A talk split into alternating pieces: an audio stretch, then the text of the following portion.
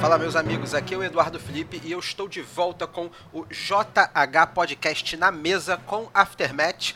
E hoje, mais uma vez, Fabrício, eu e Rômulo Marques sentamos juntos virtualmente para conversar sobre os assuntos da semana. No caso, né, da semana passada, nós nos reunimos ali no domingo, dia 14 de março, para conversar. E o que, que a gente falou? a gente falou sobre a participação feminina nos jogos em geral, nos games, tá? Tanto jogos eletrônicos, jogos competitivos e board games e RPG e tudo isso. E também a gente falou do mercado de board games, tá? As, as novas aquisições da, da Asmodi e o nascimento da Adoleta Jogos aqui no Brasil. Então é isso, pessoal. Vamos para o programa.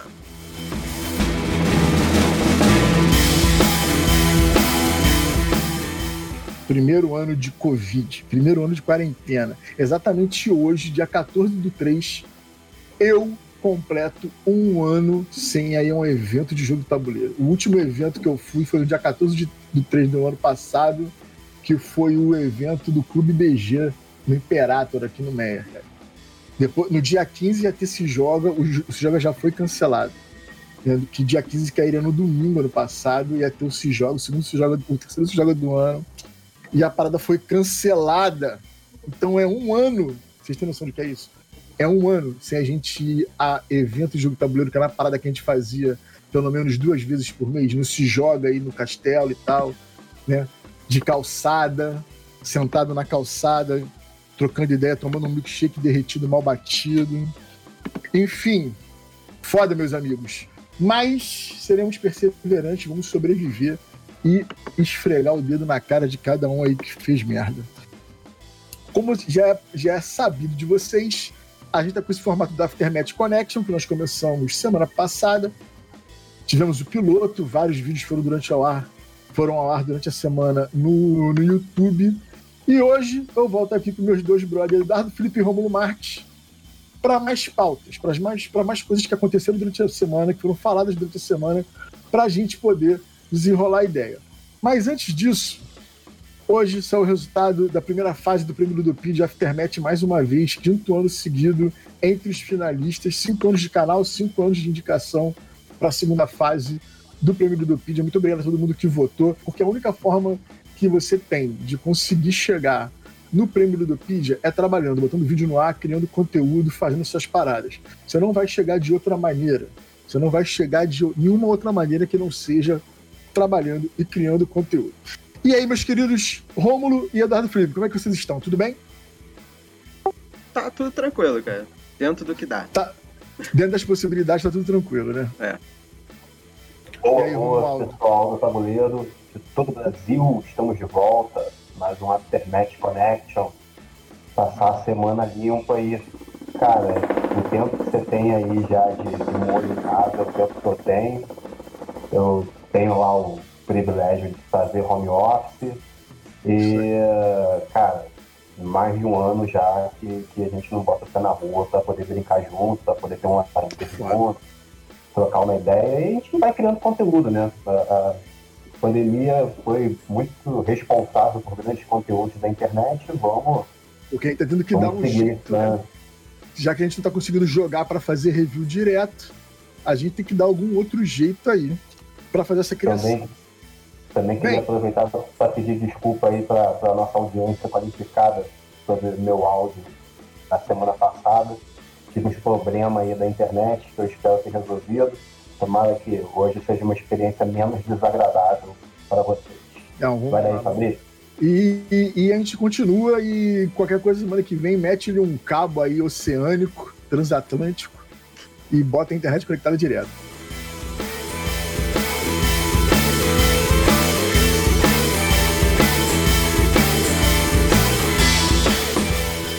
Bem, galera, é, o Aftermath Connection de hoje, a gente vai tocar sobre dois assuntos em dois momentos. Primeiro momento, um, depois o outro.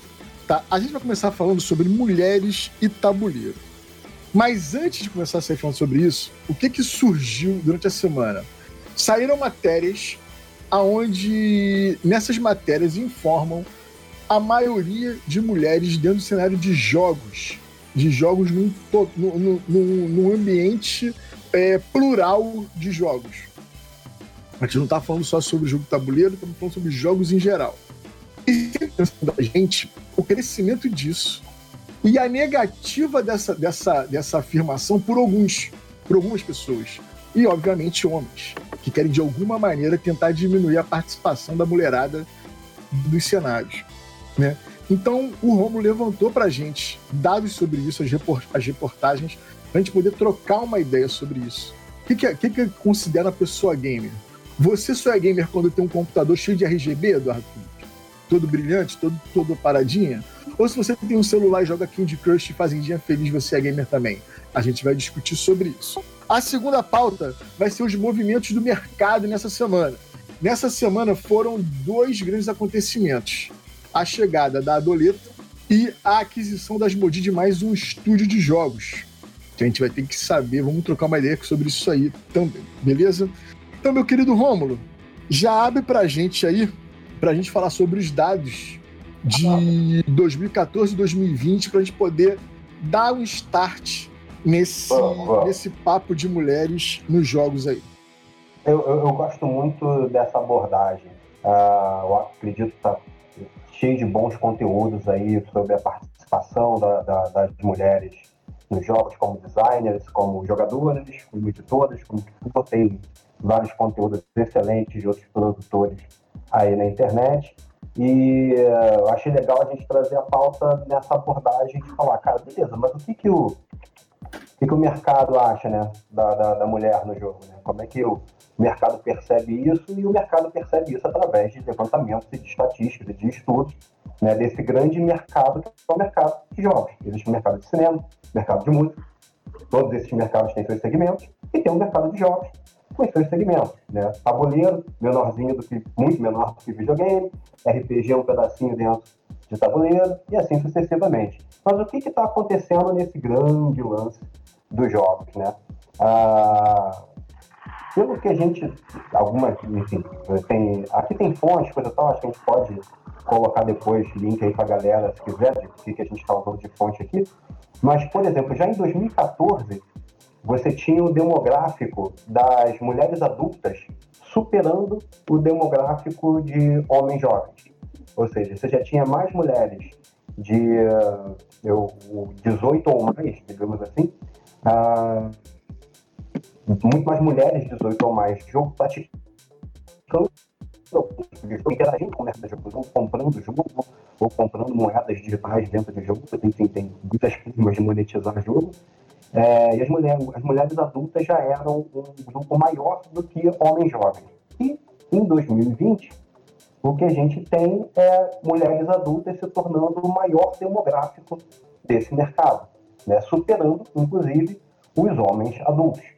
Ah, existe praticamente uma paridade entre homem e mulher. Você tem hoje, você tem nessa mesma né, reportagem aqui, você tem 52% de homem, 48% de mulher. Então, não sei qual é a margem de erro disso, mas é próximo o suficiente para a gente enxergar está chegando a uma paridade e o grupo de é, mulheres de 18 ou mais já representam 36% desse mercado. Né? Ou seja, já é, maior, é o maior grupo que tem ali dentro.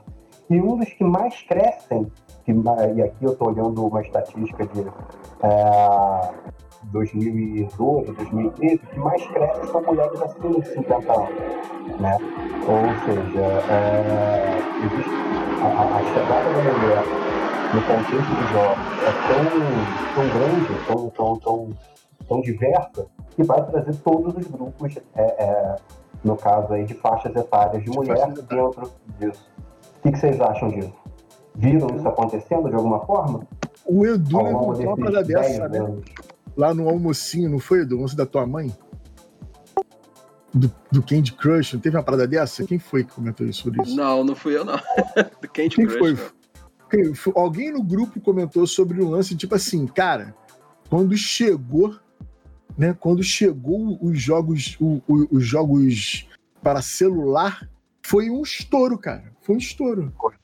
Eu tinha, eu, porra, era tia minha de 60 e pouco, 70 anos, pedindo paradinha no Candy Crush pra poder jogar mais, mano. Ah, mas isso eu né? vejo bastante, cara. Isso aí. É... Isso aí é absurdo. Isso é com né? certeza. Então, e tipo, é, a gente fica muito dentro do nosso nicho, mas hoje, dentro do, do cenário de jogos em geral, já existe campeonato feminino de jogos de esporte. Né? De jogos de tiro, de, de N tipo de jogos. E, e já existe um questionamento se vai ser preciso separar o cenário masculino de feminino dentro dos jogos, de jogos eletrônicos. Né? Porque, obviamente, a gente tem essa separação no futebol, no basquete, por causa da fisiologia humana. Você é, tem essa... acaba herdando isso, né? Para você, exatamente. A fisiologia humana faz as coisas serem diferentes. Com relação à altura da cesta no basquete, né? a altura média da mulher e a altura média do homem, e por aí vai. Mas já existe esse, esse conceito. E que eu De vejo. Será que precisa? Hã? De será que precisa? É, será? É, por exemplo, pois no é. basquete, no basquete foi levantado isso porque uma das jogadas mais importantes do basquete é a enterrada, é a que mais vende e tal, não sei o quê. E você não tem tantas enterradas no campeonato é, norte-americano de, de, basquete feminino. Isso foi, já foi levantado essa questão. Porque pela altura média das mulheres, poucas conseguem enterrar com a altura normal do, do da cesta. Entendeu? Já no futebol isso não acontece, porque o gol, que é o momento máximo do futebol, e que pode ser feito de várias maneiras diferentes, conseguem, as mulheres conseguem fazer do mesmo jeito. Gol de bicicleta, sacou? Porra, meter um chapéu, entrar com bola e tudo e tal. Isso, ah, isso consegue ser feito. Então se questiona. Teve até algumas pessoas que questionaram diminuir o tamanho do gol por causa da altura média. Aí volta o mesmo esquema da fisiologia da mulher, a altura média da mulher é menor. Porque, e, e, eu já vi isso em Copa do Mundo Feminina. Campeonato regional você não vê tanto, mas em Copa do Mundo Feminina, onde tem países que historicamente as mulheres são mais baixas, né, existe um certo, um, certo, um, um certo problema na hora de agarrar. A goleira ah, sofre. Goleiro, é. Goleiro. A, go, a goleira passa um perrengue para agarrar. Né? Você vê nitidamente que é tenso. Se eu não me engano, tem, teve uma goleira de um país que ela tinha 1,78, que é baixo para ser goleiro. O Vasco já teve um goleiro de 1,78 era desesperador. Desesperador. Ficava atrás do gol desesperado. Então, então isso cobra mais reflexo e antecipação de jogada, porque ela não pode pular de onde ela tá para pegar a bola. Ela tem que tentar se aproximar mais do ponto da bola, aí ela pula para poder tentar chegar. Isso gera uma dificuldade. Mas, enfim, dentro desse. Fala. Entendi. Assim, voltando para é, pro jogos. Né? Nos jogos de tabuleiro, a gente sempre viu um pouco de segregação nesse tipo de, de, uhum. de entendimento. Né? A gente tem mulheres próximas a gente que joga qualquer parada. A gente tem a Luciana do Warne, que, cara, é tarja preta atrás de tarja preta. Acabou. No, nos jogos eletrônicos, sacou? Tem uma mulherada que atropela, joga absurdamente tal. E já, como eu estava falando, existe esse pensamento: será que a gente vai precisar fazer uma divisão? Hoje existe uma divisão porque poucas mulheres tinham chances em grupo e em times que já eram compostos por homem. A gente o lance do machismo de entender, não entender isso. Mas existem mulheres com rendimento muito superior a homens, sacou em jogos eletrônicos. Tem até uma amiga minha que ela joga muito jogo eletrônico, tá sempre nesse cenário e tal.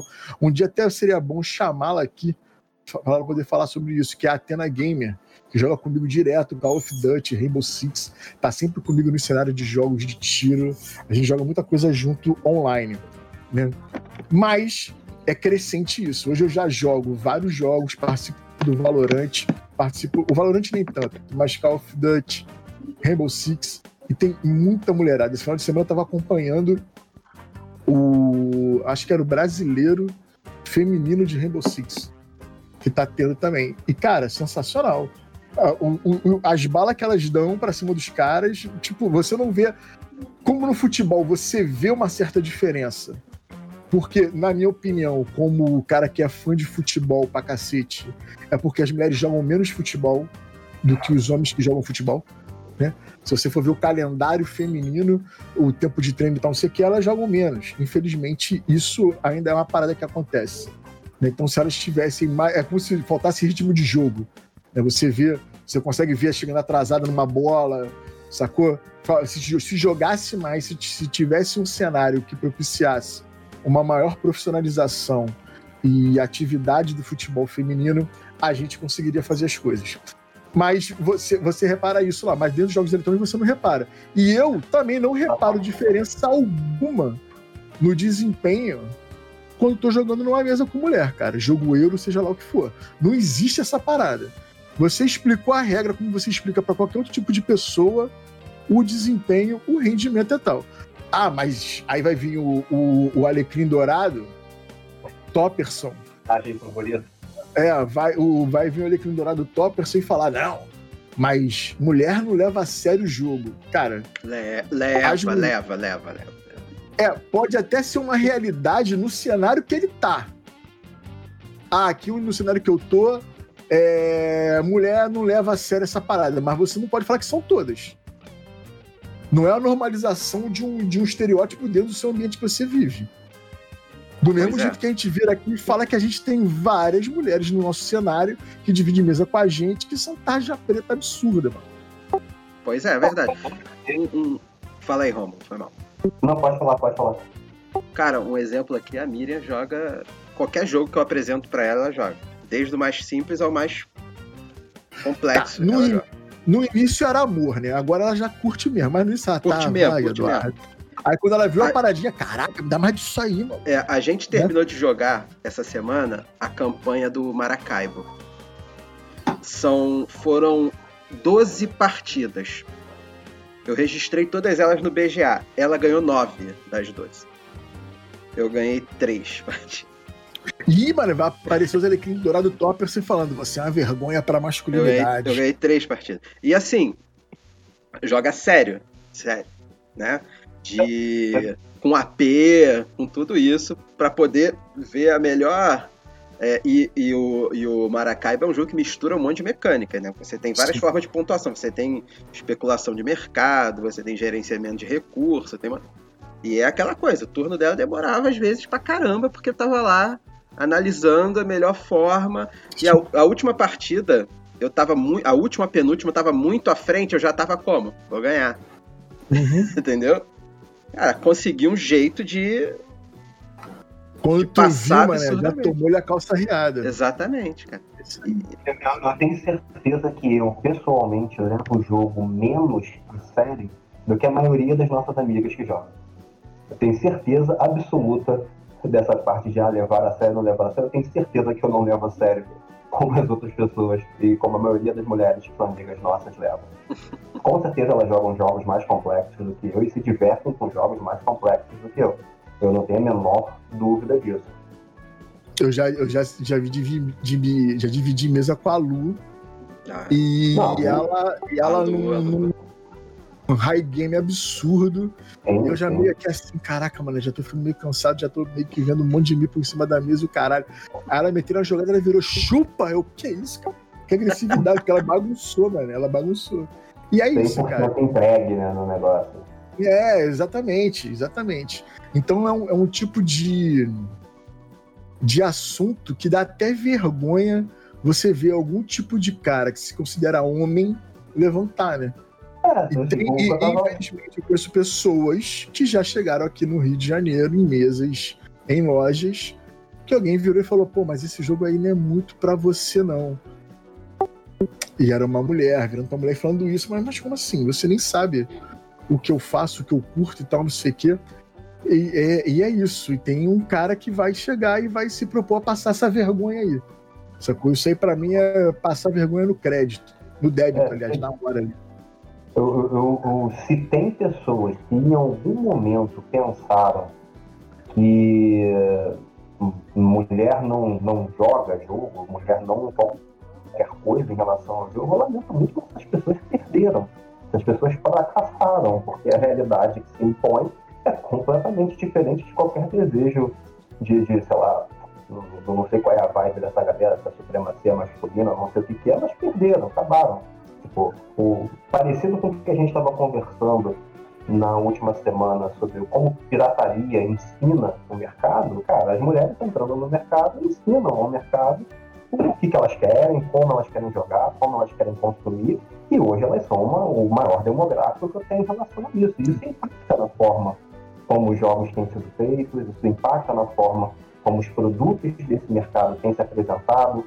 Né? A gente já sente mudanças é, é, no mercado no sentido de, é, cara, se tem alguma coisa no teu jogo que é, coloca uma mulher num lugar de menos privilégio ou num lugar menor, você vai sofrer um backlash gigante disso na internet. Isso vai impactar na tua venda.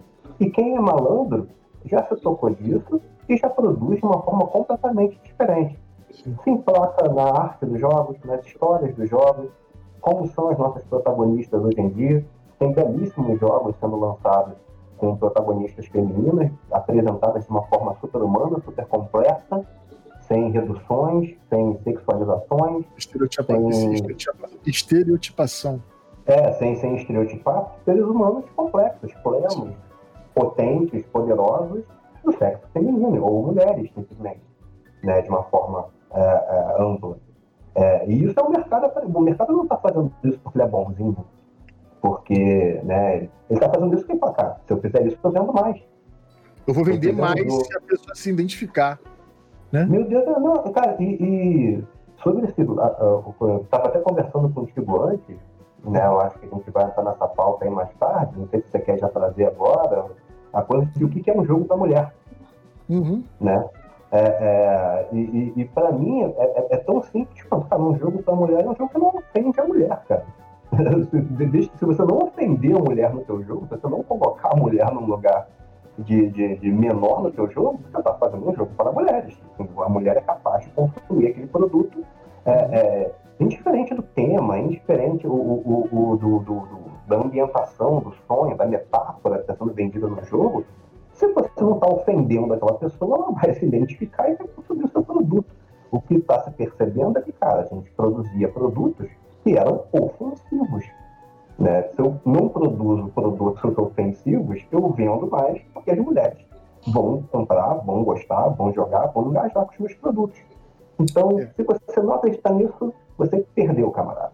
E você, seu esquisito, que quando vê um jogo de protagonismo é, de uma mulher, de um gay, para com esse papinho de ai, quer politizar. Por quê? Qual o problema? É politizar colocar uma mulher em, em posição de destaque num jogo ou um gay, ou uma pessoa que se identifica diferente. Sacou? É bizarro, cara. Eu vi isso direto quando anunciaram o The Last of Us 2. Que no primeiro o protagonista é um cara que cuida de uma menina. No segundo, a protagonista é a menina. Que é gay. Caraca, então o desespero. Uma outra mulher. Aí, caraca, o, o textão dos, dos Alecrim Dourado esquisito, mané, era absurda. Era absurda, era absurda. Sacou? Eu, é bom, é, cara, a história é, a história é muito boa, cara. É, é, é sensacional. do caramba, vendeu horrores o negócio. É, e o, e, o, e o Alecrim Dourado frágil, que é algum, de algum tipo, tentar diminuir essa, essa. Eu não digo nem uma conquista, mas uma leitura de que você pode fazer um trabalho diferenciado. Então você tem dois você tem um jogo, uma marca, uma franquia, que é destaque absurdo no mundo, aonde no jogo ele botou um protagonista, no segundo ele botou um outro protagonista. Qual vai ser o terceiro protagonista? Sacou? Qual vai ser a parada? Né? Você hoje tem jogos aonde você define qual vai ser o personagem principal, o protagonista. Né? Você escolhe se é homem, mulher, qual é a cara, qual é a cor, etnia. Você monta o seu personagem. Né? Cada vez mais a gente tem esse tipo de jogo acontecendo. No Cyberpunk é assim, no Outriders que eu estou jogando direto agora, que vai lançar, eu quero jogar. Você também, sacou? É, é, é, desenvolve essa parada também, você, você também monta o seu personagem, por aí vai. Então, acabou essa parada desse entendimento de que, ah, a, a, é, tem, tem muito aqueles, aquelas propagandas antigas, né? Que é o maluco sentado de terno, é, de camisa e gravata na, no sofá lendo um livro, estudando, e a mulher lavando a louça, né? Essa parada acabou, maluco. Faz muito tempo, isso não existe. Né? Então a gente tem um novo, um, um, novo entendimento de protagonismo. Você vê o Zombicide com uma porrada de mulher B10 passando cerol no Zombicide. Isso, é muito maneiro. Mas a louça continua então levanta e. Né? Né? Tem, tem um filme que eu vi, né, que o maluco não faz porra nenhuma em casa. Aí quando tá na festa de família, ele tá lavando a louça na casa da mãe. Aí a mulher dele chega, e aí, tá fazendo um showzinho aí pra aparecer pra família? Queria ver lavar a louça em casa, é sensacional. Né? É sensacional, é essa parada, a louça vai ficar livre. Né? Isso não cabe mais. Então você vê os jogos, jogos como Zombicide, né, que você tem a porrada de mulher ali pra passar o cerol em zumbi, né, e mulheres arrumadas e vestidas. Né? Que não adianta, o cara chega, vamos botar uma mulher guerreira aqui, a mulher tá de biquíni, né? Com uma montante na mão. É claro, toda mulher guerreira vai enfrentar um dragão de biquíni Pô, eu... com a montante na mão, né? Eu publiquei essa semana, na, na segunda-feira, algumas fotos de personagens femininas de cenários famosos de RPG, publiquei no Instagram. E uma que eu gosto muito que eu publiquei e que muita gente não conhecia era a Kitiara, do Dragonlance, né? Uhum. Pra quem conhece o cenário Dragonlance, a Kitiara ela é a líder do exército dos dragões azuis. E é uma mulher armadura de cima a baixo, né? E não, não, tem, não é aquela armadura sexualizada, né? Aquele biquíni tipo meio Golden Axe, pessoal. Né? no é... chat, o Golden Axe. Você lembra do Golden Axe? A mulher ia pra... Se bem que no Golden Axe era tudo bizarro, era só um anão que tinha armadura, né? Só o, o cara tinha uma tanguinha azul e a mulher um biquíni, mano. Caraca, não faz o menor sentido. E a Kitiara, ela é armadura de cabeça aos pés, né? É uma armadura sinistra, com parece um demônio, assim. E é uma mulher foda, liderou um exército, na história, né? Liderou um exército de, de dragões e acabou com. Acabou, inclusive, com um. Um exército lá dos cavaleiros, né? Dos, dos homenzão lá, paladino, né, cara? Então. Isso aí. É. são duas mulheres, né? Sim. Então, a, a, acho. Deixar a mulher escrever, deixar é uma palavra horrível, né? Mas assim, o. o, o não, o Dragonlance é uma mulher, o Tracy Hickman é, é homem. Tracy Hickman é homem. Ah, tá. É, não, pode, o Tracy me, me, me. Mas enfim, mas, mas deixa a mulher acessa o mercado e produz o material dela e, e coloca, vai pegar e vai, vai fazer e vai vender como qualquer outro material porque está trazendo ali, e, e, só uma mulher pode escrever a partir do, da leitura de uma mulher, a partir da visão de mundo do lugar que fala de uma mulher. E obviamente a gente quer ver isso, a gente quer é, cruzar essas fronteiras e entender mais isso. É, uma das minhas escritoras favoritas de ficção científica é aquela Ursula Le Guin, eu não consigo falar o nome dela, Ursula B, alguma coisa, Guin, sei lá, que é dos despossuídos e mão esquerda da escuridão. Porra, dois puta livraços e com protagonistas interessantes, complexas, é, é uma coisa que realmente me, me, me, alimenta, né? Me faz cruzar uma fronteira e ter uma visão de mundo do que foi escrito por uma mulher. Uma experiência fantástica. O, o botaram aqui no chat. Golden Axe parecia rótulo de catuaba. É, é total. É, é, é, um videogame de rótulo de catuaba. É, muito bom, chat. Muito bom. Dentro do. Você participou muito do cenário competitivo. Competitivo não, mas regular de jogar de X-Wing. É, você participou muito do, do cenário de jogos competitivos no Rio de Janeiro, como por exemplo X-Wing e o K-Forge. Você via muita participação de mulheres dentro disso? Cara, no, no Keyforge tinha bastante. Bastante mesmo. O Keyforge tinha bastante. O Keyforge era bem tranquilo quanto isso, cara. Não, você não, você não via nenhum problema, você não via. É... Você não viu umas situações tão escrotas como eu via no X-Wing, entendeu? No que Forja eu não via muito, não. Acho que eu nunca vi uma situação escrota de machismo e tal no que Forja. É porque Mas... o que Forja é mais novo, né? Então já veio, já veio com no... essa pegada, rapaziada. Vamos abraçar essa parada na moral aí. Já veio nessa Sacou? parada nova. Agora, o X-Wing vinha muito daquela galera algumas galeras que jogava aí miniature games e tal. E uhum. tinha muito de vez em Sim. quando, assim. Quando tinha é, uma mulher jogando, um, era em algum torneio, né, algum, uhum. alguma etapa de torneio regional ou Store Championship que tinha lá na Red, e era assim, era uma ou duas, sabe? É, e era assim, a namorada do cara que o cara fez um, fez um esquadrão para ela jogar. tinha uma menina que jogava bem pra caramba. Ela jogava sério, sério mesmo. E só que assim a galera meio que dava uma desprezada na garota, né? Eu lembro que uma vez eu joguei, eu joguei contra ela num, num, numa rodada do torneio e eu perdi. Aí o, o pessoal me perguntando, jogou com quem? Eu falei, ah, joguei com a. Eu não lembrava do nome dela no claro. dia. No dia eu não lembrava o nome da menina. Eu falei, ah, joguei com aquela menina que tava jogando, a menina cheia de tatuagem lá, que tava jogando. Aí ele, ah, tá, pô, a namorada do fulano, eu, é, é. Aí os malucos viraram pra mim, ganhou, né? Aí eu falei. Caraca. Aí eu falei, não. A pessoa, como assim? Eu falei, pô, não, a garota joga pra caramba, cara. Você quer? A pessoa, é mesmo? Joga pra caramba? Eu falei, joga, pô. Não, porque o namorado o dela. Parte desse... O cara já parte dela, porque ela falou, não, porque ela falou que o namorado dela que montou o esquadrão pra ela, falei, ah, às vezes ela não teve tempo, pô. Aí, né, ela, ela, entende como o jogo funciona. Ela entende como o jogo funciona, cara. Às vezes ela não teve tempo, às vezes falou assim, pô, eu tô com tempo, monta um assim, assim, assado pra mim monta um, um, um Jouster, monta aí um, um Arc Dodger aí pra mim, às vezes ela pode muito bem ter mandado esse, o cara foi lá e montou, pô. Agora tu sabia jogar no pra Magic, caramba. No Magic, levou muito tempo até eu ver a primeira menina. Absurdamente. E eu sou o Magic da primeira geração lá, né? De 94 até 98 ali, que eu joguei Magic direto.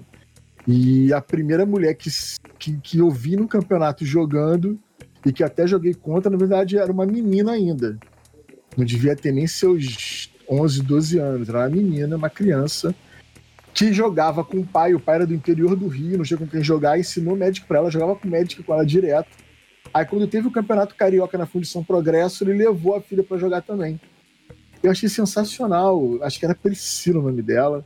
Aí, quantos anos você tem? Ah, não sei que, pô, bacana e tal. Aí o pai dela veio falar comigo, pô, eu sou o pai dela, a gente é do interior do estado e tal, não sei o quê, só, só eu e ela jogamos lá e tal.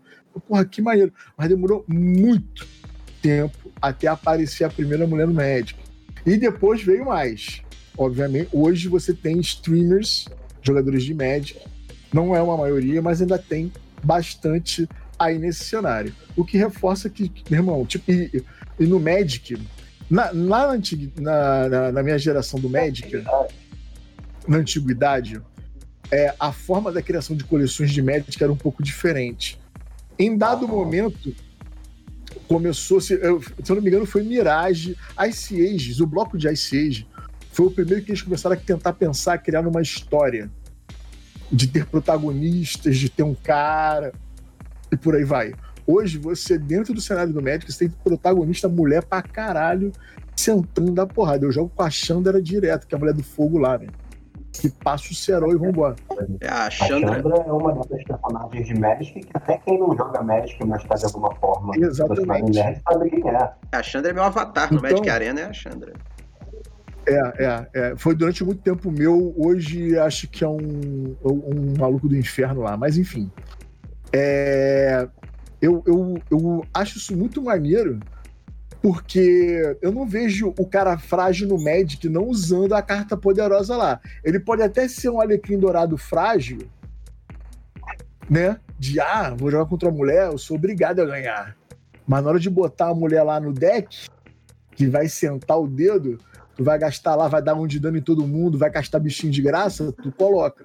É porque aí a carta vai custar uns mais 100 prata, ele vai ter que usar, né, cara? Exatamente, mano.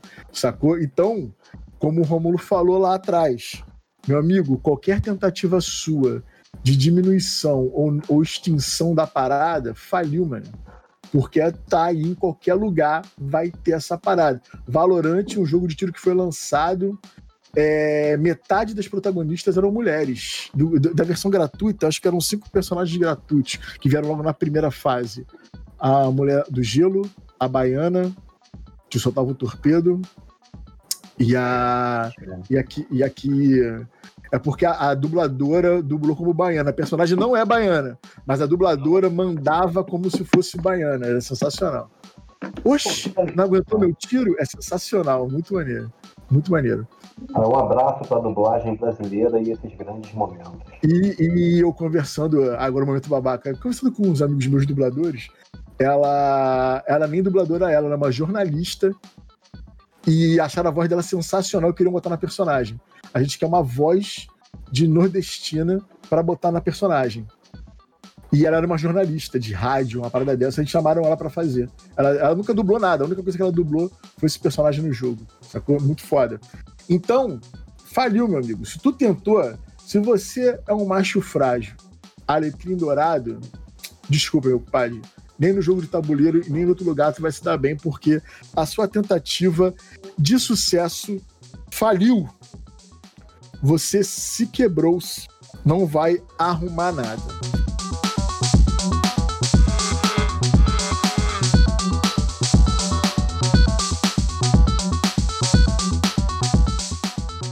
Bem, a gente já conversou, acho que sobre tudo que a gente tinha levantado aqui durante essa pauta. A gente já falou lá que quem joga Candy Crush e faz em dia feliz é gamer também. A sua tia que te pede moedinha no Candy Crush é gamer também. E não gostou, meu amigo? Mete a cabeça na privada e dá descarga. Meu pai fala essa porra direto. Tá nervoso? Bota a cabeça na privada e dá descarga, pô. Faz isso, bota lá, dá uma descargazinha rapidinho. Você fica bem e passa a sua raiva logo, logo. Agora, a segunda parte do nosso programa de hoje, né? Segundo, segunda pauta de hoje que a gente vai conversar. Essa semana, uma, uma das coisas que aconteceram, a gente já sabia que ia acontecer, porque a gente estava envolvido, era um amigo nosso, direto nosso. Mas a outra foi mais uma surpresinha. Né? Então, para a gente começar a falar sobre os movimentos do mercado que rolou nessa semana, cara, me senti agora muito. É, vamos falar da Bolsa de Valores. O mercado dessa semana subiu tantos por cento sacou? A gente vai entrar nessa vibe agora. Toda semana falar do mercado de jogos de tabuleiro. Vai botar um infográfico aqui do lado com as ações que subiram. Compra 10 isso aqui. É. Vamos começar falando da Adoleta Jogos. Uma editora que vem para lançar produtos infantis. Seis ou mais anos, oito ou mais anos. Tá? Depois a gente vai falar sobre as perguntas que eu fiz no Instagram, quando a gente for fazer uma conclusão. Mas eu queria que começasse com você, Eduardo. É... Diz aí. Qual a importância da doleta no mercado de jogos tabuleiros para você? Cara, é, é aquela coisa. Todo, to, nós três aqui começamos a jogar quando, quando era criança. Né? E você trazer jogos de tabuleiros modernos para crianças você, assim, eu, eu, eu vejo como. Eu, eu, vejo como aquela parada, cara. A gente começou ali jogando o, os clássicos que a estrela trazia aqui, né? E. Porque não tinha ainda os jogos modernos como tem hoje, mas a gente foi aprendendo, foi tomando gosto depois. É, eu acho que você ter uma editora já trazendo esse tipo de jogo para criança, é, você está estimulando né, o, por exemplo, você está estimulando os, o, a, a, família, né, o, o pai ou a, a, mãe que joga já a, a poder é, fazer a família participar, né? É, a gente vê muito, por exemplo, a gente vê muito Kaká jogando com os filhos dele, né? E, e, e, às vezes a gente vê muita pergunta de pessoas assim, ah, cara, queria queria indicação de jogo para jogar com meu filho, com a minha filha e tal. E não tem muito, né? Não você tem. tem, né? Não tem muito. E você nascendo uma editora aí para trazer jogos de tabuleiros modernos para crianças, para o público infantil, cara, é uma é, é para mim é algo assim, aqui pelo menos no, no Brasil, é algo completamente novo, cara. E já tá vindo com dois com jogos de dois autores aí, né, cara? É, de nome, né? O Sérgio é. Alaban né? Um jogo, um jogo que já saiu do Halaban, um jogo que já existia no Brasil, que é a Floresta Encantada, mas agora ele teve uma repaginada tanto graficamente quanto de regra também, né? Que agora ele tem um modo avançado ali que ainda assim, né? Claro o nome é ah, modo avançado, ainda assim é indicado para criança jogar, né? A gente jogou nesse modo avançado e a gente viu, né, que pô, é, é muito ok para uma criança jogar. E o outro é o Arquimedes, né, cara? Do, do, de ninguém menos, né, do que Doutor, Doutor Kinese, né, cara? Né, cara? É, a única coisa que eu escolho é só não ser novidade. A Curió já estava aí também fazendo isso, né? A ah, é verdade, é verdade. já faz Curió já faz um trabalho ali em cima. Verdade, né? verdade. E uma mulher aí, para você, a importância disso, da doleta aí no cenário. Eu vou novamente falar como alguém que, que, que estuda o mercado É, quando o Badoleta foi começar, eu tive o privilégio de ajudar ele com uma pesquisa, né? Eu trabalho com parte de, de, de experiência do usuário, então eu conheço um monte de técnicas de pesquisa, ajudei a formar uma pesquisa que é, deu ali insumos para o Badoleta, né? E, cara, foi, foi, uma pesquisa bacana, né? Que a gente fez com, com, com, com alguns lojistas, coisa tal, outras pessoas, e é, ficou muito claro ali que tinha uma demanda reprimida de jogos para crianças. Tanto de pessoas que querem presentear crianças com jogos, quanto de pessoas que estão buscando atividades lúdicas para ter com seus filhos, que elas considerem que de alguma forma é, sejam positivas, né? ou não necessariamente educacionais, mas que sejam experiências positivas, experiências prazerosas e que a criança de fato vai desenvolver né, ou, ou alguma coisa nova, vai, vai, vai ficar mais afiada em algum sentido. Tanto que você tem aí, por exemplo, o, o, o Arquimedes, que é um jogo de fazer conta, né? um jogo de, assim, brutalmente simples e genial, que é a característica dos jogos do Nisa, né? E aquilo ali para você ter uma atividade divertida, com, com, com duas ou mais crianças, né, que estão né, em idade de estar tá exercitando a aritmética básica, né, de estar tá soma, subtração, divisão, é, é, que estão começando, você usar aquilo ali como uma ferramenta para você, dentro de casa, expandir né, o, o, conhecimento do seu filho, isso é maravilhoso. E a gente tinha, a gente realmente se lembrou, falou da, da Curió, né, que tem o Quero Quero e o... É, o do Mico, é? Macaco Me é. Mordam, Macaco Me Mordam. Macacos Me Mordam, que é o nome ótimo. Tem o outro... Quero Quero. É o Quero Quero, o outro jogo dele. É isso aí, tá vendo? É, então assim, você ter mais uma editora, né, mostra que, que é o quanto a Curió foi pioneira e que você tem espaço nesse mercado para poder estar tá atendendo esse público que quer, de fato, entreter, ter um momento de lazer com uma criança, que ela enxergue, assim, hoje você tem muitos pais da criança com uso de tela, né, a criança muito no celular, e o pai às vezes está, o pai e a mãe estão tão, tão em dúvida se aquilo ali é positivo, né, se essa criança está de fato também desenvolvimento ou não, isso é um debate gigante, mas buscando alternativas a isso, ele precisa tem uma demanda, né? O cara quer comprar, quer, quer adquirir um produto nesse sentido. Não tem, não tem por que você não ofertar a ele esse produto, né, dado que existe uma demanda. Né? você está gerando uma formação de jogadores, você está exercitando o, o, o, seu filho exercitando a você mesmo, porque eu adoro jogo de criança. Eu, eu jogo jogo de criança amarradão, adoro ver como, como são feitos jogos de criança. É uma forma de, falando agora um pouco como designer, né? Fazer design de jogo para criança é mais difícil do que parece. No, o, o, o, o tipo de coisa que você está, experiência que você tem que propor, é, tem que ser muito cuidadosa, tem que ser muito esperta. É, não, é um desafio criar bons jogos para crianças, não é uma atividade simples. O Halaban aí com Floresta Encantada, que é um produto o, o, muito bom, muito, muito bonito, né? E com uma jogabilidade muito simples, muito gostosa, e que fácil você ter uma criança ali se entretendo e tendo um momento positivo com a família ou com os amiguinhos. Eu sou um grande entusiasta de jogos de criança, quero que tenha muito mais jogos de criança e quero dar muito jogo de presente para a criançada. É, cara, o meu pensamento vai muito nessa linha também. Eu. O meu sobrinho mais velho tem 21 anos. Então, há 21 anos, eu tento fazer alguma coisa que possa ser palatável.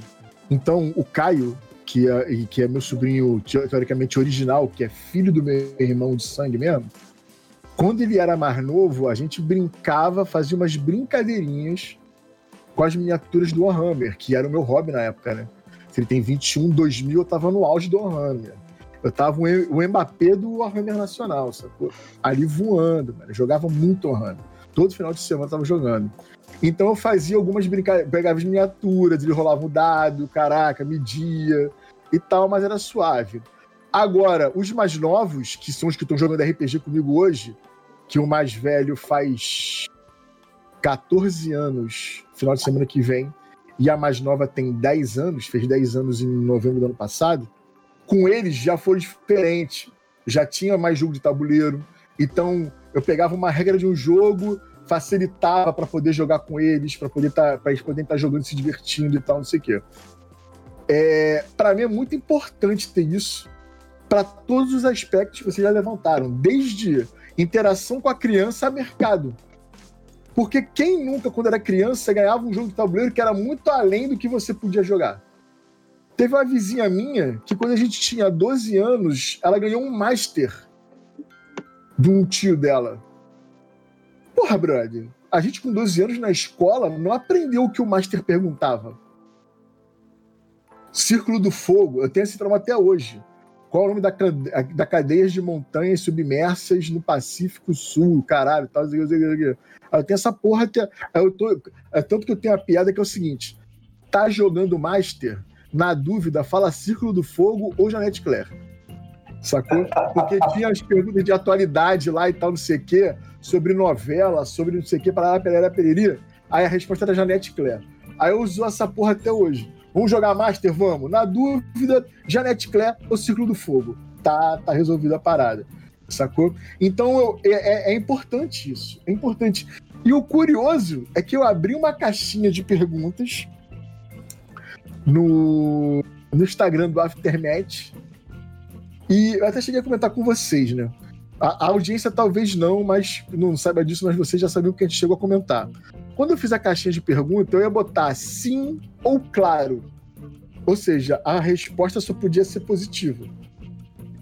Aí eu virei pro Leandro e falei, Leandro, eu vou botar não. Eu vou deixar um não. 10% disse não. Que não achava importante ter uma editora focada em jogos infantis. Eu, porra, falei, meu irmão, como assim, brother? Como assim? É claro que é importante a gente ter uma, uma, uma empresa focada na criançada, cara. Para gerar produtos para criança, para criança virar assim e falar, porra, não, temos um jogo aqui que a pessoa pensou em mim para poder jogar. É uma parada que está entregando para um, um cliente um produto diretamente proporcional aí.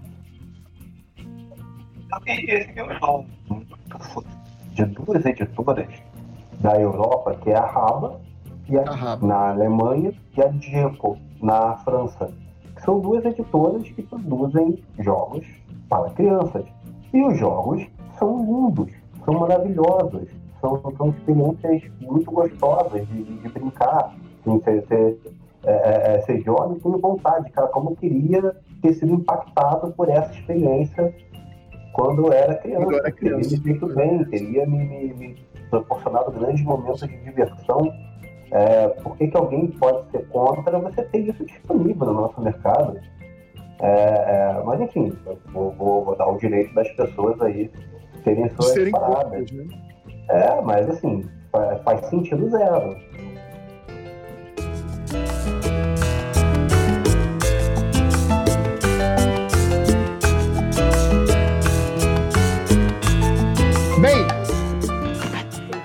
Para a gente poder entrar na nossa reta final, o último assunto sobre o mercado aconteceu essa semana no mercado. Não tinha aquele a semana do presidente, né, pela ditadura. né? Tinha o SBT fazia a semana do presidente, a gente fazia a semana do mercado, né? Vamos falar é com a voz do Lombardi, o contratado. O Lombardi já morreu, acho que já morreu. Morreu, morreu, morreu. Não sei. Morreu, Bem, Lombardi morreu, Lombardi morreu. Já morreu? Já. Bem, o, o, o clickbait da, da chamada para esse vídeo no YouTube vai ser Asmodee, a Disney dos jogos de tabuleiro?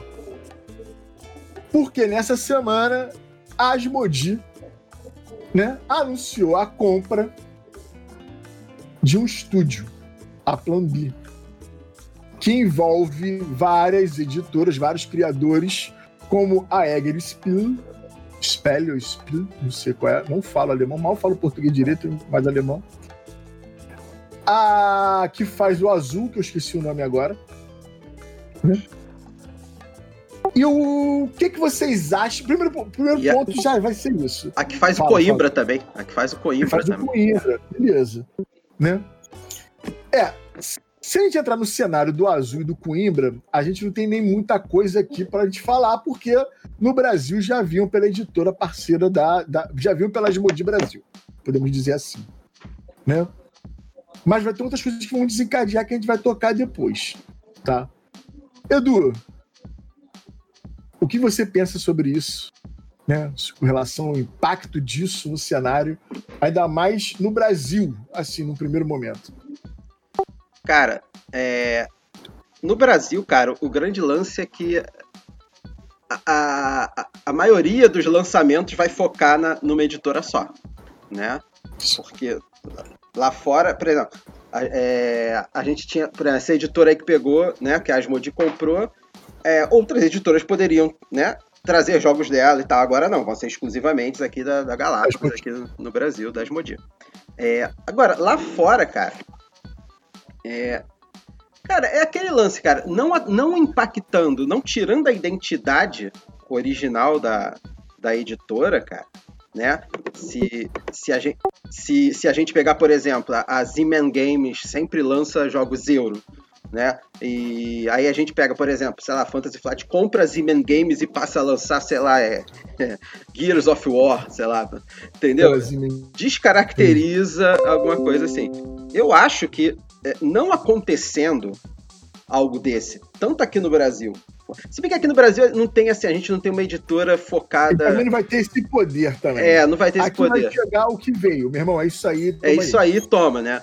É, aqui no Brasil são poucas editoras que são focadas em um tipo só de, de produto, né? Um estilo só, um né? estilo só de jogo. Aqui no Brasil, eu acho que aqui no Brasil não vai impactar básica. Que não vai impactar muito aqui no Brasil, não, cara. O que vai pode impactar de forma positiva, né? Mais, mais variedade sendo lançada aqui. Eu acho. É, só vamos torcer pro jogo não ser descontinuado, né? Que aí não pode ser vendido para cá, não pode ser vendido lá para fora. É, aí isso aí é um problema, mas. Se o jogo aqui for descontinuado aqui, mas lá fora não, é. A gente pode ter, Aqui no Brasil um eu vejo isso, cara. É bom, pode ter mais lançamentos aqui e tal. Agora, lá fora é só tomar aquele cuidado, né? Tá pegando isso. tudo. Vai desca... Vamos supor que pega a GMT, né? Lança aqueles wargames de, de tilezinho, né? porra, vai, pega ele, começa a lançar, trocar tudo por miniatura e tal. Não, não vejo Caralho. problema nenhum. Mas. A gente não vê, mas aí, imagina jogar Churchill e Foi. tem a miniaturazinha do Churchill, do é, Eisenhower, Eisenhower, não, é, era o Eisenhower? Acho, Quem era, era, era o, o Truman, já, Truman, né? Truman, Truman. É o Truman, Truman. E o... E, e o, e o amigo Stalin. de vocês aí, o Stalin, Imagina ter a miniatura dos três ali, anda, pegar um jogo da GMT e botar a miniatura dos três Pô, no miniatura, tabuleiro. Miniatura do Stalin eu até pinto, mano. Não, mas aí, o Stalin dourado do board game GMT vão ficar malucos, ah. mano. Vão fazer passeata, vão botar faixa na rua, acabaram com a minha GMT. Devolvam minha GMT, maluco, sabe qual é? No Brasil eu não vejo, eu não vejo impactos nega muito é. negativos, não. Lá fora é só uma preocupação, assim, não descaracterizar o, o tipo uhum. de produto da empresa. É, é, acho que isso, isso não, não vai navegar muito. Eu acho, eu acho pouco provável essa. Eu nem sabia, eu tô, tô, ouvindo agora de você que. Mas eu imagino que seja. Assim, eu imagino, consigo imaginar as pessoas falando isso, né? Essa, essa preocupação com descaracterizar um determinado estilo do, do, da empresa que é adquirida. Eu não vejo muita possibilidade nisso, porque nesse meio, quando você compra uma empresa, você está comprando uma inteligência. Né? Você está comprando ela justamente porque ela faz jogos daquele tipo. Eu não, eu não vejo neste mercado, eu vejo isso em outros mercados, você, sei lá, no mercado de aplicativos isso acontece direto. Eu estou crescendo aqui, tracionando no aplicativo de entrega. Aí surge um concorrente, eu compro aquele para poder fechar aqui. Pego alguma coisa da inteligência dele e incorpora no meu produto, mas eu estou comprando para poder sufocar aquele cara, né? Estou comprando, aquele, tô, tô, tô comprando concorrentes para que eles deixem de existir. Eu não vejo isso acontecendo no nosso mercado. Eu vejo a Atmodia ampliando o portfólio. A Plan B tem no hall de jogos dela jogos que são sucessos inquestionáveis, né, como o Azul, né, que tem várias versões, aquele Century também está na tutela deles. É, não vou saber todos os jogos do catálogo do Century está na tutela deles? É, pelo que eu vi, eu andei olhando no BGG, se você olha para a B e vê a lista de jogos que estão, foram publicados pela Plan B, né, em alguma. É, é, porque é meio confuso, né? Porque às vezes está lá Egger Spell e Plan B, não sei como é que isso foi. não sei como é que eles organizam isso. Mas enfim, aparece lá no Board Game Geek esses jogos atrelados a Plumbi. E o Century também é uma, é uma linha imensa, tem uns três ou quatro jogos do Century, fora expansões. Mas o que eu tô, a minha torcida, pra, pra, porque eu, obviamente eu quero ver isso um crescimento, eu quero que se a Plan foi adquirida, é, na verdade, seja com a distribuição exclusiva com a Asmodee, eu espero que isso vá aumentar a produção de jogos da Plan E eu só queria lembrar, eu tenho certeza que o pessoal da Plan e da Asmodee assiste o, o Aftermath Connect, eu tenho certeza que a gente pauta a, as decisões da empresa, e eu queria lembrar a vocês todos que este ano, 2021, o Village faz 10 anos. O Village foi lançado originalmente em 2011, é do casal lá da Inca e Marcus Brand, e também foi um jogo que foi, foi produzido, foi lançado pela Atlantin em algum momento, e se esse jogo agora está no portfólio da Asmodee, está valendo a pena uma versão de 10 anos, que é um tremendo jogão. Que é um Jogão. top 10, tá no meu top 10. Village, Village também é top 5, cara. Eu, eu gosto eu, eu choro jogando Village quando o Meeple morre, cara. Eu falo, ah, o tio Jebediah passou a vida inteira trabalhando no estábulo e morreu, assim, eu fico emocionado de verdade. Não, Pior é quando tu joga com a expansão e teu tio João é o cachaceiro da taverna. É. Ele não vai pra história, mas ele ajuda a família pra caralho, porque ele fez um mundo de amizade maneira. Cara, então o Village é foda, cara. Quem não gosta é de genial, Village, tem é quando tu bota, eu boto, eu boto o tio João, quando tem um eu não sei porque que eu não ia falar o nome dele. O Vitor Lamole e a Tati, quando jogam Village, eles criam um personagem para cada oh, daquele. E, tipo, é a tia, é, é a tia Zelinha. Tia Zelinha, ah. que trabalhou como ferreira, vendeu porra, ferradura pra caralho. Tchau, tia Zelinha. Fez isso pro sobrinho dela, o Juquinha, poder viajar o mundo. Exatamente. Nossa, se, você, se você não joga Village, não conhece os personagens, você estiver errado. É a verdadeira experiência do Village é você conseguir fazer uma tia ali. Isso aí. Cara, e, e, esse ponto que você levantou do Village já abre para uns assuntos bem importantes que a gente tem que desenrolar aqui. Né? Você tem é, o Village que já veio para o Brasil por uma outra editora que quebrou, né? E que você ter a Asmodee adquirindo a Egg Spill. Você tá no catálogo ainda, né? Tá, pelo, no board de ninguém ainda tá lá, mas enfim, ela vindo para o Brasil de novo, isso é muito bom, porque tiveram poucas cópias do Village em português no mercado. Quem tem, tem uma raridade, e quem viu Aftermath no, antes do primeiro ano do canal participou de um sorteio, porque eu sorteei um Village em português lá em 2016. E é bom para trazer para cá. Só que tem dois títulos aí que podem impactar. Um impacta muito forte em uma editora, outro talvez nem tanto. O Century, que no Brasil vem pela Devir, o Century no Brasil é lançado pela Devir. Os três foram lançados pela Devir. E você tem o Great Western Trail, um jogo da Conclave.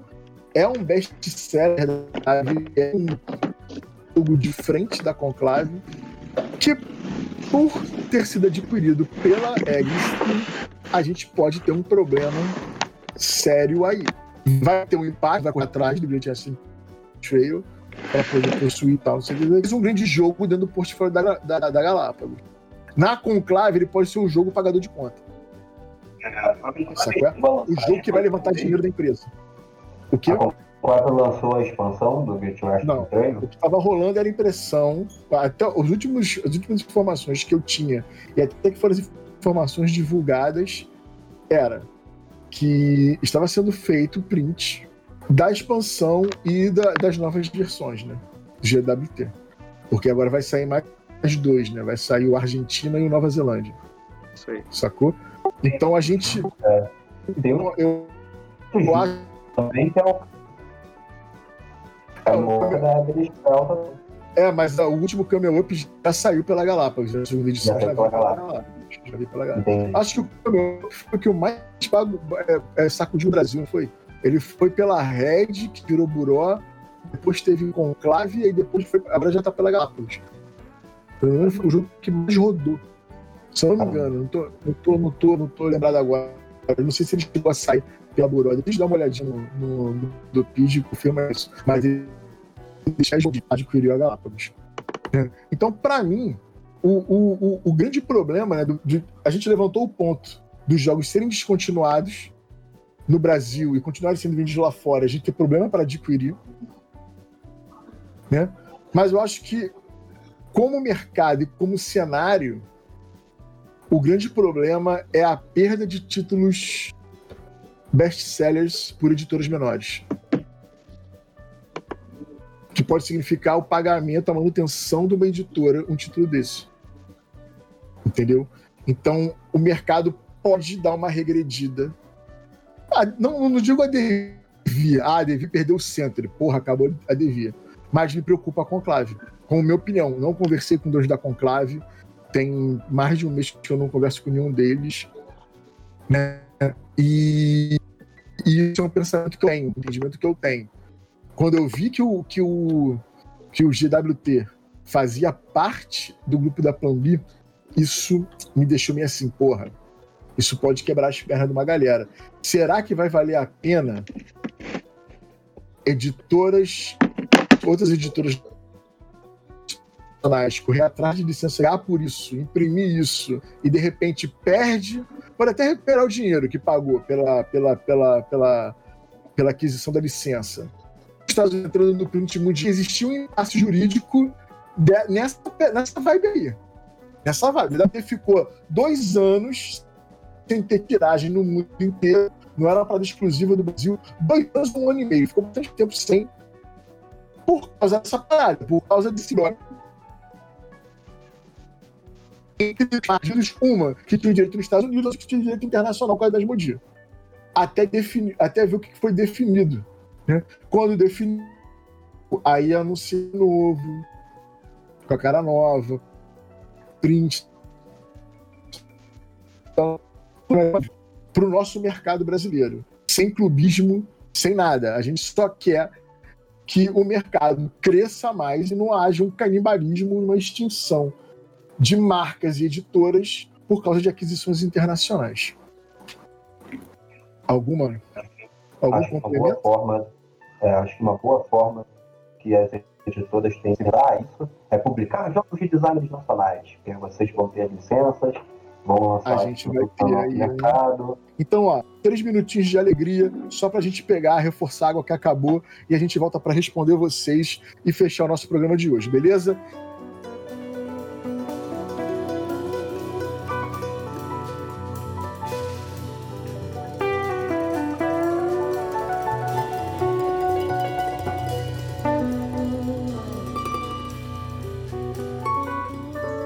Lá, gente.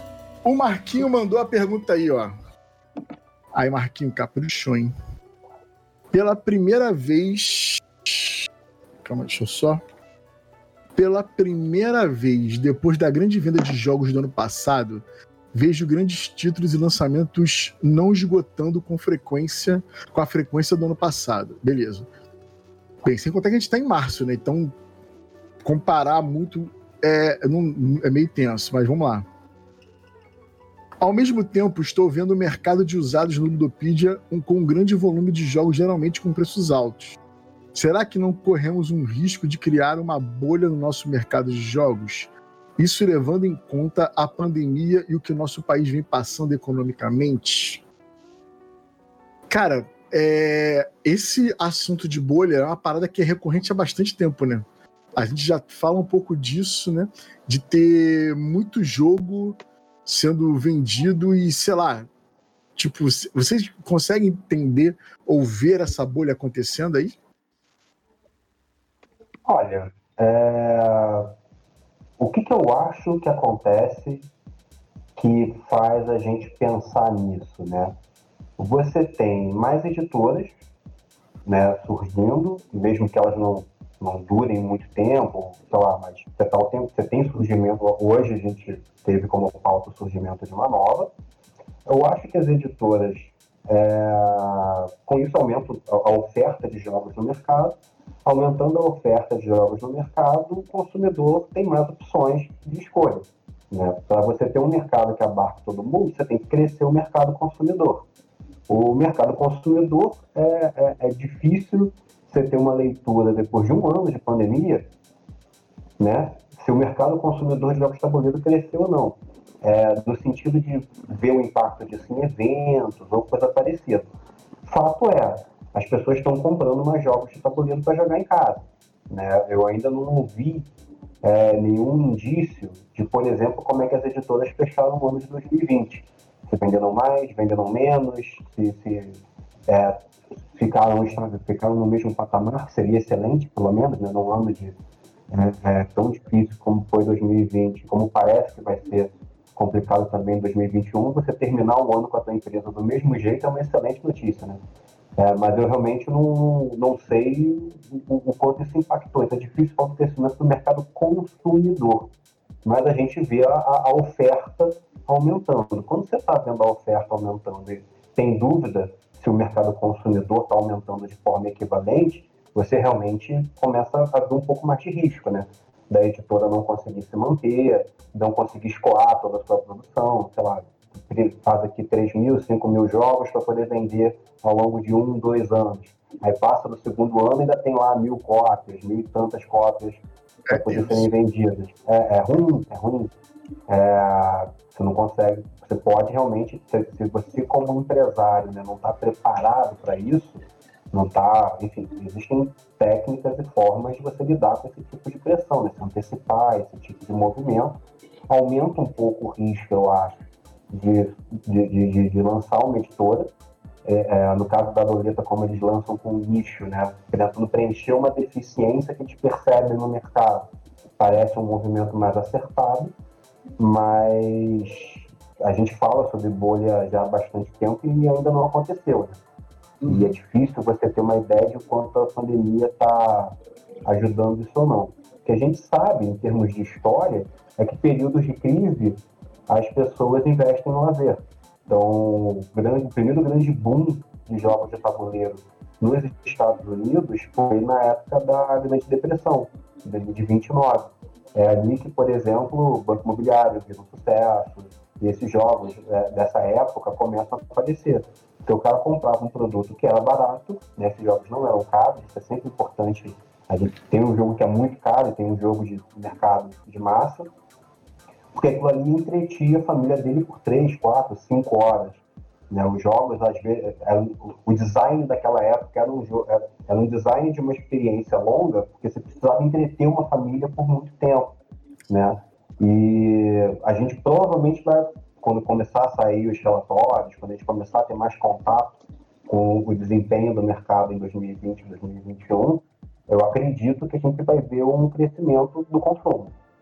É, então, esse crescimento de demanda que para a gente aparece pode estar coberto pelo crescimento de consumo, justamente por conta de pandemia. Eu entendi o amigo colocar a pandemia como uma preocupação, mas é, pode ter um efeito completamente contrário.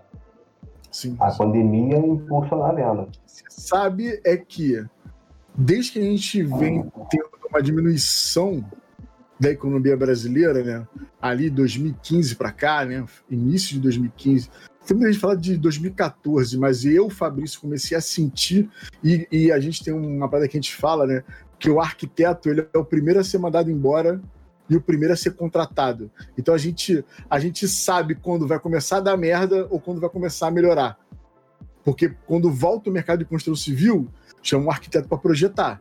Então a gente começa a projetar, aí o engenheiro já se prepara, porque uma hora o projeto vai ficar pronto, ele vai ter que construir.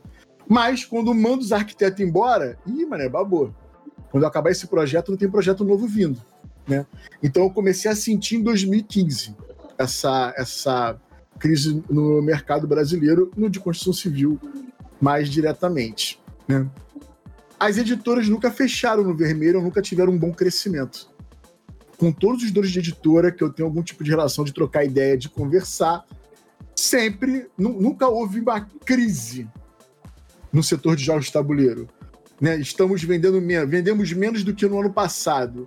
Né? Desde 2015 sempre se vende mais do que se vendeu no ano anterior. E eu acredito que a, a, a gente nunca teve os números de 2019 até hoje.